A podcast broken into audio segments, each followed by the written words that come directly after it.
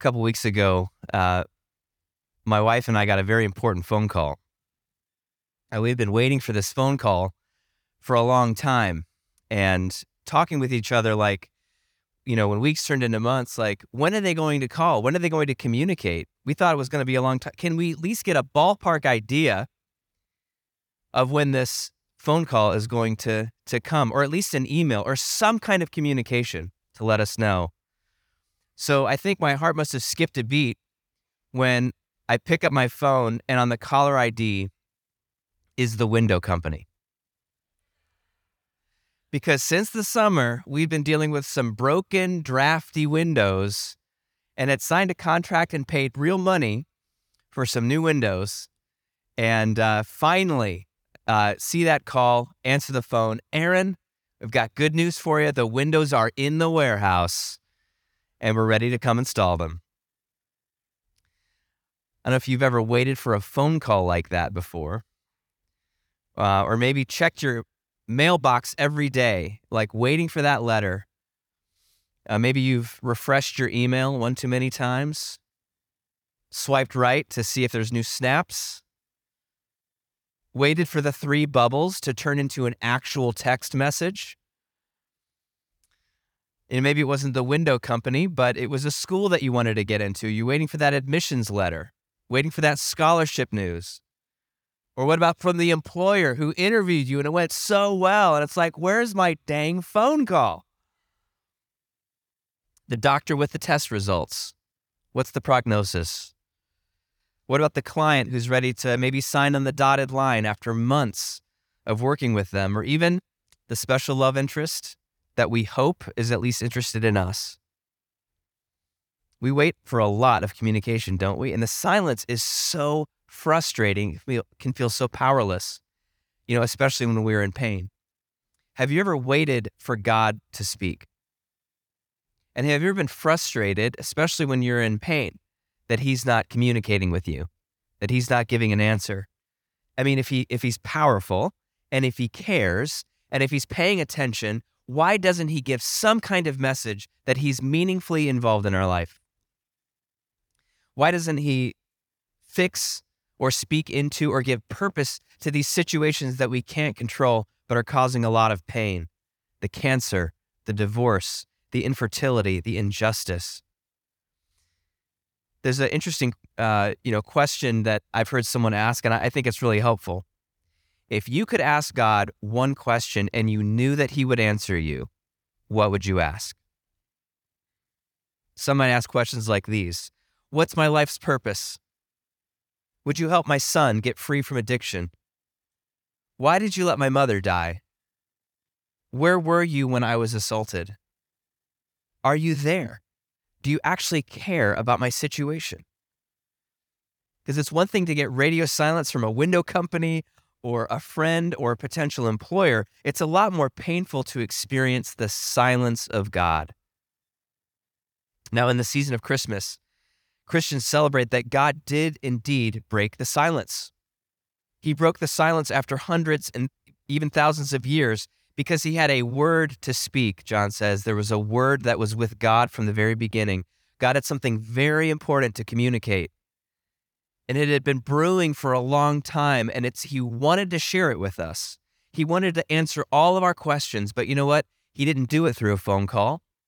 He didn't do it through an email, a text, a snap, or even some heavenly idea, some form of enlightenment. He broke the silence by sending his son Jesus Christ to be born of Mary. One of the passages that we heard read this morning is from the Gospel of John. It's a biography about the life of Jesus. And he says this the Word became flesh. Isn't that interesting? The Word became flesh. God broke the silence and communicated something very important through the cries of a Jewish baby boy. His most definitive answer to all of our questions had little tiny elbows and, and lung tissue that would expand, contract,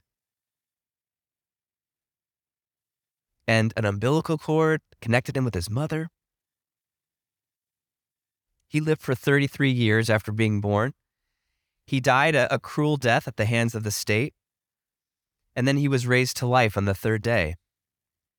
He, he's the word that became flesh, an, an answer that took on a body, a human body, and lived a human life. This is, and he is, what God most wanted to say in response to all of our questions and all of our pain. Now, there's something really powerful, I find, about a message that takes human form. Isn't that interesting that this morning we've had a message in human form? These readers, these storytellers, these musicians have brought the words that are on the page, which carry a certain power, but have brought it to a whole new level of embodiment by carrying the message and communicating the message with their own life. What about when someone says, I love you, by showing up to your hospital bed and keeping vigil with you all night? Or when a parent says, I believe in you, by showing up to our games or recitals? Or when a neighbor says, You belong, by inviting us into their home and spending the evening asking us questions? It's a three dimensional, embodied, and fleshed message. The message becomes tangible. When the message is embodied, it becomes a lot more powerful, not less powerful, because you can see the message, hear the message, touch the message. And John wrote his biography of Jesus after kind of like following him around for three years, where he could like see the message, touch the message, hear the message in three dimensional form. And do you know what he said about that after his commentary on the three dimensional message of God and Jesus Christ? His commentary was he was full of grace and truth. He was just full of grace and truth.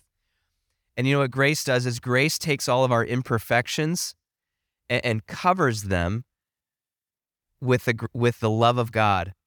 And truth is like, don't you just long for someone to not lie to you, not never manipulate you, tell you you may not always like what he has to say, but it's always true.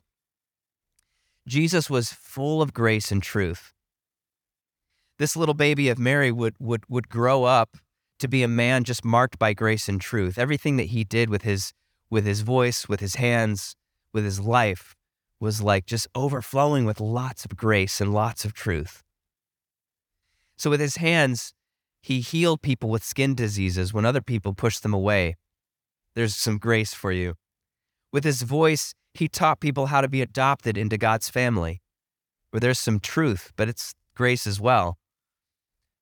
And with his mouth, he ate meals with people that society considered to be outcasts. He laughed with them, he was their friend.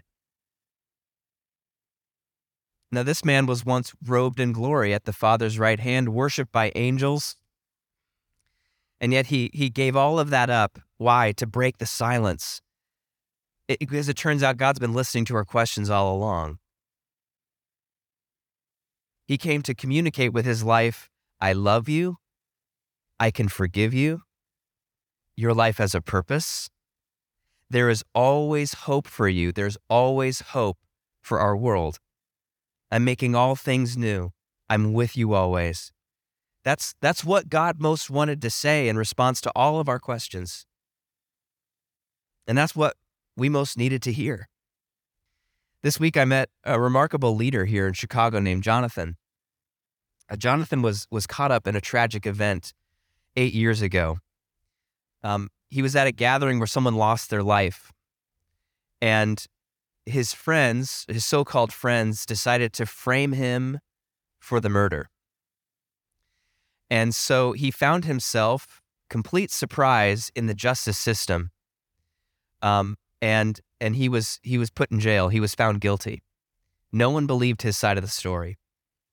And so um, he was in jail for um, for three years, just asking like, how could this happen to me? Imagine imagine the questions you would ask of God if you were framed for murder by people you thought were your friends and you were you were eh, locked up in jail convicted they testified against you. Um, after three years jonathan found himself in a division of the prison run by chicagoland prison outreach which provides mentoring and training for inmates. He didn't want to be there at all. In fact he was really belligerent about the program.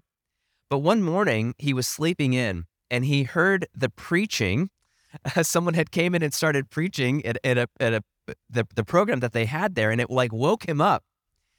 And as he began to listen to the words of the preacher, um, he realized like something clicked. The preacher was talking about putting away childish things, putting away childish things, and becoming um, becoming the man that God had called them to. And he was like, "Yes, that's what I want. That's what I want." And so the next day, he got up in time to go to the program, and he sat a little closer to. They had this like prayer circle where there was like worshiping and prayer and everything. He's like sitting closer to it. He could kind of like feel the warmth of it, you know. And then the next day, he's like in the prayer circle he's starting to learn how to pray and he's starting to learn how to worship and he's feeling himself filled with God's Spirit. And before you know it, uh, Corey Buchanan, who some of you know because he speaks here regularly, Corey Buchanan said, "Hey, Jonathan, like I think actually you could be a facilitator for our for our Bible study program and be a leader in this program." And he's like, "No, I wouldn't know what to say. I wouldn't know what to do." And he's like, "Well, Moses said the same thing. Just ask God to fill you with His Holy Spirit. He'll give you the words." And Jonathan was like, all right, I'll try that. So he tried it. And guess what? He, he was like, he told me, he's like, I didn't know where the words I was uh, speaking were coming from except from, from God as I was mentoring other prisoners. Well, right around this time, something very interesting happened. Jonathan's public defender, who had not done a great job with his justice case, retired. He got a new one. And this new one was really committed to Jonathan's case. And you know what he found?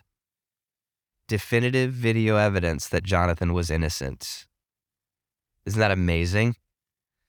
And so, um, but by the by the work of this public defender, and by the grace of God, you know what happened is that Jonathan was actually, um, you know, released last April, April of 2021, was released from the Cook County uh, prison system. Um, and now you know what Jonathan does today. Well, first of all, he got uh, vocational training through Chicagoland Prison Outreach. He took a 16 week course on how to be a carpenter so he could rebuild his life after being unjustly accused, unjustly convicted as a felon, and then being dismissed. It's like, we're not just going to throw you out. We're not just going to mentor you in prison. We're going to mentor you after prison. We're going to teach you how to be a carpenter. We're going to teach you how to build your life. So we began to do that. And one thing led to another. And now what Jonathan does is he works with youth all over our city inside prisons and outside prisons and high schools and youth centers.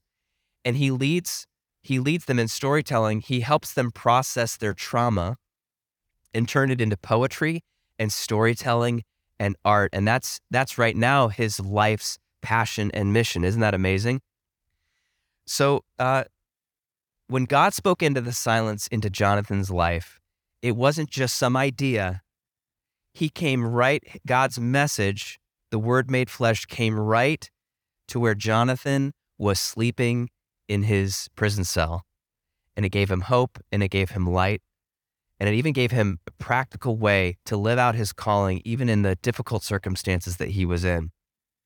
That is how God communicates, not just through an idea. The word is embodied, it's made flesh, and we need that because that's the lives we are living as well.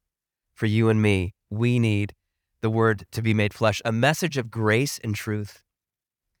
Now, let's say you still have some unanswered questions for God. And we all have some unanswered questions for God. And you want Him to show Himself to you, you want Him to speak to you. Um, what do you do then? Well, um, people for, for hundreds and thousands of years have found that one of the best ways to deal with silence from God is to practice silence with God. Silence is very simple, but it's very challenging. And my temptation is to cover up all my longing for God with distractions because it's it's a lot easier to go to distractions and entertain myself than actually be present to God with all the real questions that I have and the longing that I have. But I found that if I can clear the deck and give God my attention, He's actually ready to draw near. And He'll be ready to draw near to you. He's interested in your questions, doubts, your needs, your hopes, and your pain. And even if you have an inkling of desire for God to draw near to you, that's the very beginning of faith. Christ is ready to be a true friend to you. He is. He'll be there for you your entire life, filling your whole life with grace and truth from womb to tomb. He is the Word made flesh for you, my friend. In 2018, a soccer team in northern Thailand decided to explore a cave together after their practice. 12 boys aged 11 to 16, as well as their coach, who was 25 years old. Um, they, they traveled to the nearby cave and um, they, they entered the cave and they went about a, a little over a mile inside the cave. If you know what a, traveling inside a cave is like, it's like you're, you're ducking, it's, it's real narrow. You're going in, and uh, there's stalactites and stalagmites and all the all the things and that a cave has. And what happened is that heavy monsoon rains began to fall very soon after the boys entered the cave. Once they were deep inside, the rain started to flood the cave. And all that they could do to survive was to climb up on a, a solitary rock, all 13 of them. And uh, in pitch black. They waited a day. They waited two days. They waited three days. Imagine not even knowing what time it was because it's, it's pitch black in there. Four days pass. No word from the outside. Five days pass. They didn't have any food with them. Uh, and there was no way to escape. Six days pass. An entire week passes inside that cave with radio silence from the outside world. You know, and in that situation, they didn't need an email, they didn't need a phone call, they didn't need a letter or a, or a promise or anything. They needed a rescue from the outside. They needed the word of their rescue to be made flesh uh, with a real person showing up. My friends, after 10 days of hunger and darkness, the boys saw a light. And it was a it was the headlamps of the elite divers that had flown in from the UK to to help with the rescue. It turns out that there was about 10,000 people working on this case, volunteers and uh, you know all kinds of people working on trying to keep the rainwaters from flooding the cave and but anyway, these two divers found the boys. Unfortunately, they had no food with them, but they said we're going to we're going to come back tomorrow with food. And and sure enough they did. Um, now, what happened was that um, the oxygen levels in the cave, as more rescuers showed up, the oxygen level started to go down inside that place where they were trapped. And so the biggest need became not so much food, but oxygen. And so this is where um, uh, Saman Kunan, who is a member of the Thai Navy SEALs, came in. He delivered a supply of oxygen tanks to the boys to keep them breathing. And right before he left, he recorded a video and he said, we're going to bring the boys home. We're, we're going to bring the boys home. Now, as uh, Saman swam back from the cave's entrance, or uh, back to the cave's entrance after delivering the oxygen tanks, Saman's own oxygen system failed him. And he lost consciousness, and despite efforts to revive him, he died from a lack of air. We'll bring the boys home. Saman sealed that message with his own sacrifice. My lungs for your lungs, boys. My life for your life. You're going home. And you know what? Each boy made it alive home after 18 days, including the coach. Now, Saman's example reminds me of the message Jesus gave as his lungs expired on a Roman cross 33 years after he was born you know, because he saw us, he saw us helpless and trapped, but he didn't leave us stranded. Isn't that the most amazing thing? He didn't leave us stranded in the darkness. In fact, he broke the silence with the message This is my body broken for you. Your life is precious, and, I, and I'm ready to bring you home. That's the promise of Christmas. It's why we celebrate this morning if you want to go deeper in, in research and the backstory of, of the birth of Jesus, um, I'd encourage you to pick up a copy of the book Hidden Christmas by New York City pastor and author Timothy Keller. We've got a few copies in the back, and please take one um, as a gift from us. It's a very intellectually stimulating book and, and also encouraging for the soul as well. before we take up our offering for Chicagoland Prison Outreach, I'd like to, for all of us to pray. Let's just take a moment now to pray. And, and uh, even if you're a skeptical person about prayer, I just want to make a space for you just to have a moment of silence where you can give God your question.